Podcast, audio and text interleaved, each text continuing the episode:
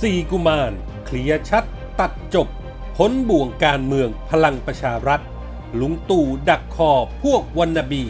ปรับคอรมอวิ่งมาก ๆ ระวังวืด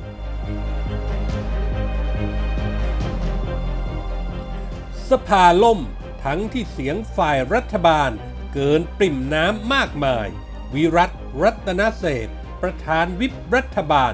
กำลังเล่นอะไร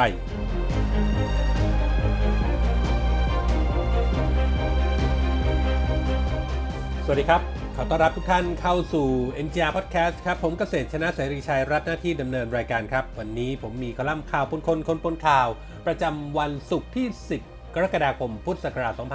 2563 มาฝากกันครับ เริ่มกันที่เรื่องแรกครับสีกุมารเคลียร์ชัดตัดจบพ้นบ่วงการเมืองพลังประชารัฐ ลุงตู่ดักคอพวกวันบี วิ่งมาก ๆ ปรับคอรมอระวังวืด กลุ่มสิกุมารประกอบไปด้วยอุตมะสวนายนรัฐมนตรีว่าการกระทรวงการคลัง อดีตหัวหน้าพักพลังประชารัฐ สนธิรัตน์สนธิจิรวงศ์รัฐมนตรีว่าการกระทรวงพลังงาน อดีตเลขาธิการพัก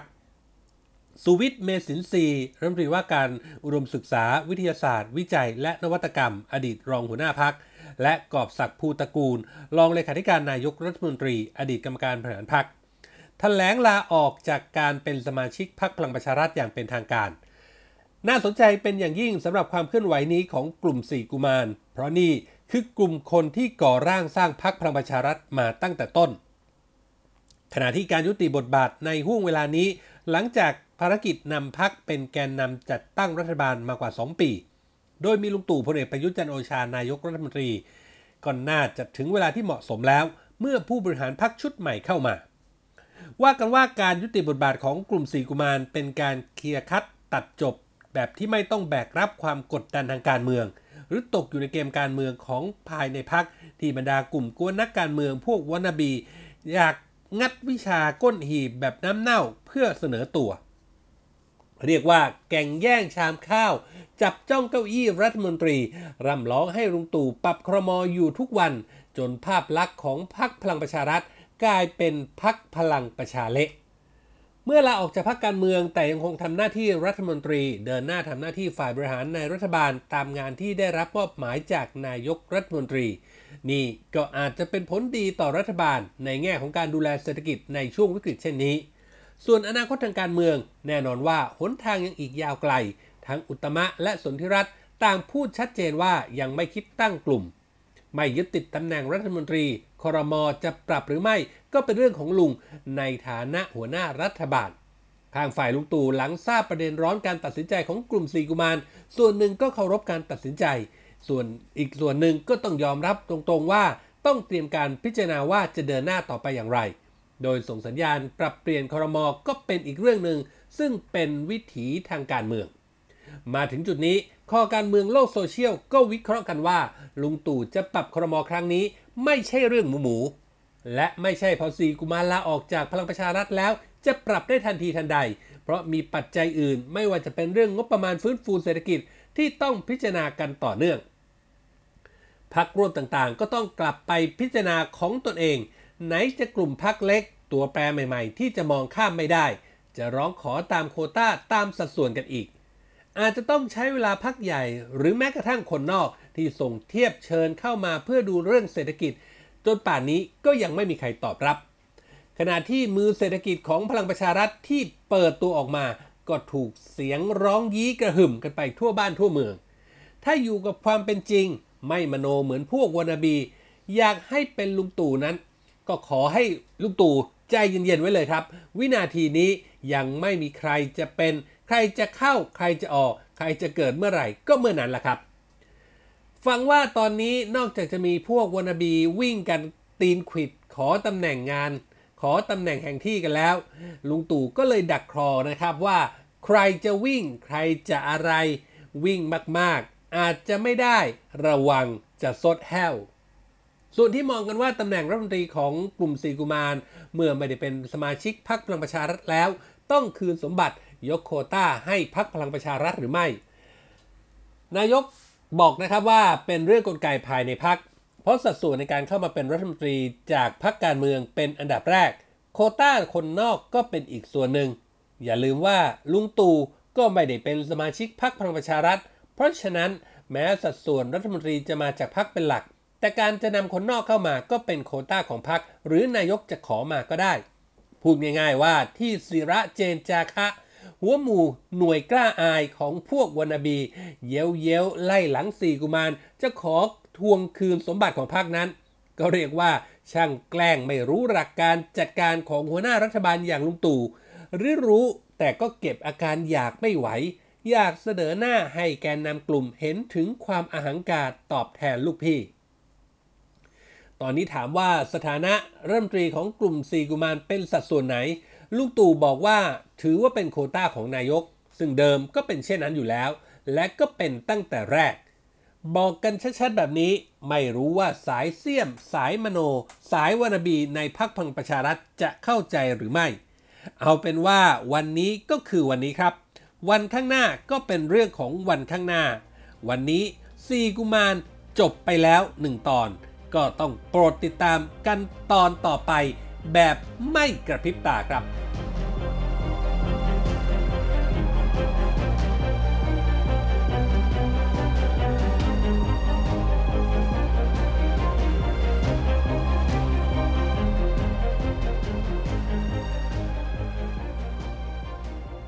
ไปกันที่อีกเรื่องครับ สภาล่มทั้งที่เสียงฝ่ายรัฐบาลเกินปิ่มน้ำไปมากมาย สปอตไลท์ก็จับจ้องไปที่ประธานวิปรัฐบาลวิรัตรัตนเศษกำลังเล่นอะไร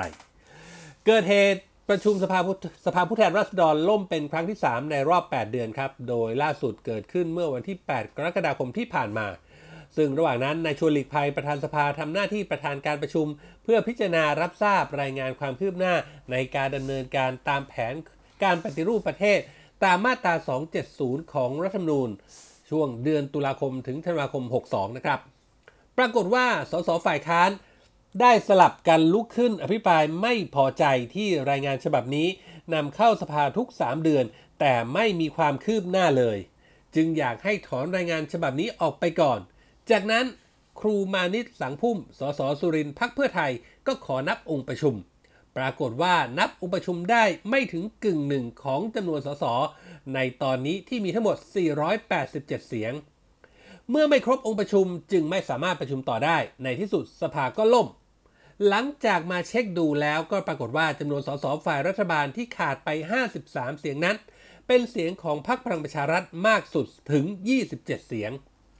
วันต่อมาครับ 9 กรกฎาคม เมื่อสุชาติตันเจริญรองประธานสภาคนที่ 1ทำหน้าที่ประธานการประชุม ก็ได้หยิบยกเอารายงานความคืบหน้าในการดำเนินการตามแผนปฏิรูปประเทศ เพื่อให้สภาทราบอีกครั้ง ปรากฏว่าสสฝ่ายค้านก็ทยอยเดินออกจากห้องประชุมสภา ไม่ขอรับทราบด้วยทำให้ประธานในที่ประชุมต้องนำวาระอื่นมาพิจารณา สภาจึงเดินต่อไปได้เพราะถ้ายังดึงดันต่อไป คงเจอพาดหัวข่าวหน้าหนึ่งสภาล่ม 2 วันติด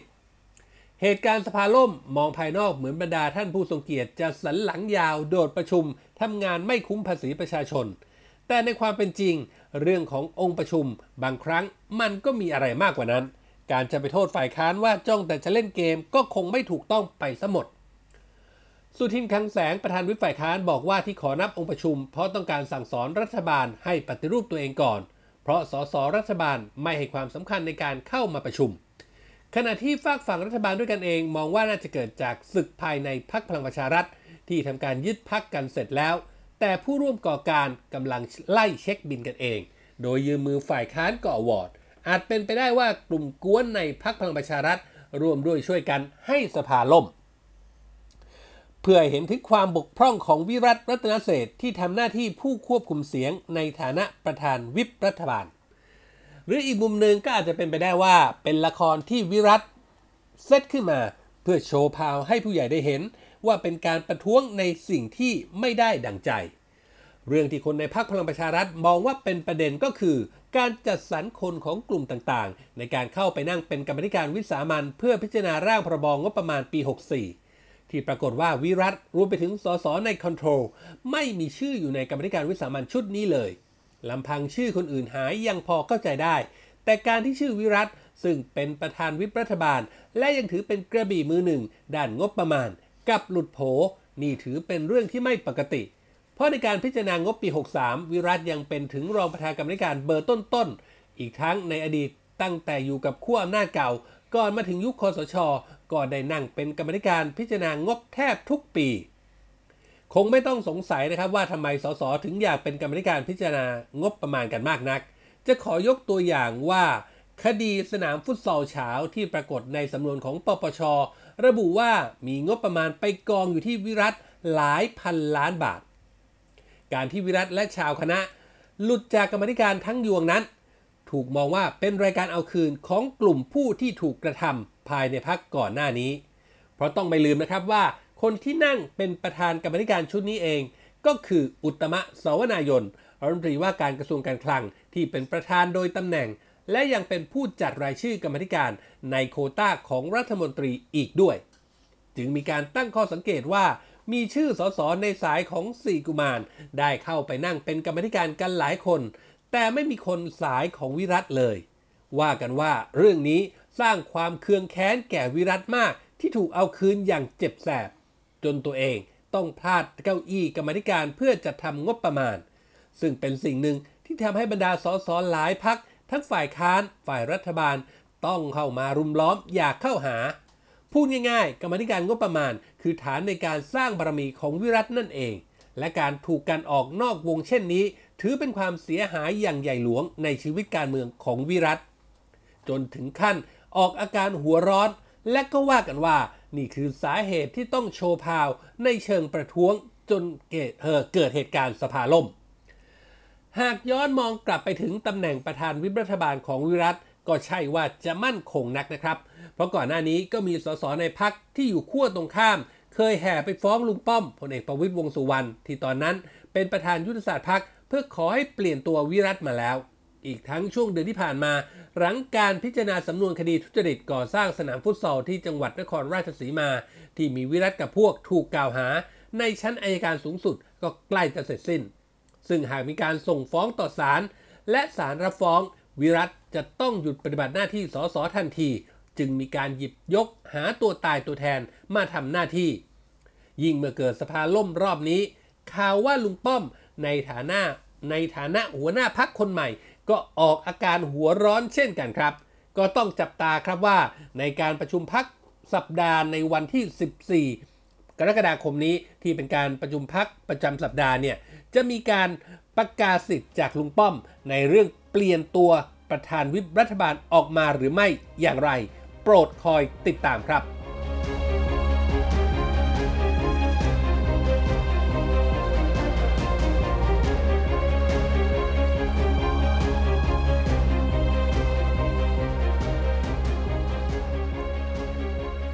นี่คือเรื่องราวของข่าวปนคนคนปนข่าวที่ผมนำมาฝากกันในวันนี้นะครับ เป็นคอลัมน์ประจำที่ผมเลือกมาฝากกันจากเว็บไซต์ผู้จัดการออนไลน์ครับ หรือเว็บไซต์ mgronline.com นะครับ คุณผู้ฟังสามารถเข้าไปอ่านเพิ่มเติมได้ครับ ในเว็บไซต์แห่งนี้ของเรา มีข่าวสารสถานการณ์ที่อัปเดตให้อ่านกันตลอด 24 ชั่วโมง รวมไปถึงคลิปข่าวที่น่าสนใจอีกหลายหมวดข่าวด้วยครับ ก็ถ้าดูแล้วชมแล้วมีข้อแนะนำติชมประการใด สามารถทิ้งคอมเมนต์ไว้ได้ในท้ายข่าวเลยนะครับ หรือถ้ามีโดยตรงถึงพอดแคสต์นะครับ ก็สามารถพิมพ์ถึงพอดแคสต์เซิร์ชหา m j r Podcast ได้เลยครับ ทุกคอมเมนต์ ทุกความเห็น จะเป็นแรงใจเป็นกำลังใจให้พวกเรานำไปปรับปรุงพัฒนาผลงาน ให้ออกมาเป็นที่ถูกต้องตรงใจคุณผู้ฟังมากที่สุดครับ วันนี้หมดเวลาแล้วครับ ขอบพระคุณทุกท่านที่ติดตาม ผมเกษตรชนะเสรีชัยลาไปก่อน พบกันใหม่โอกาสหน้า สวัสดีครับ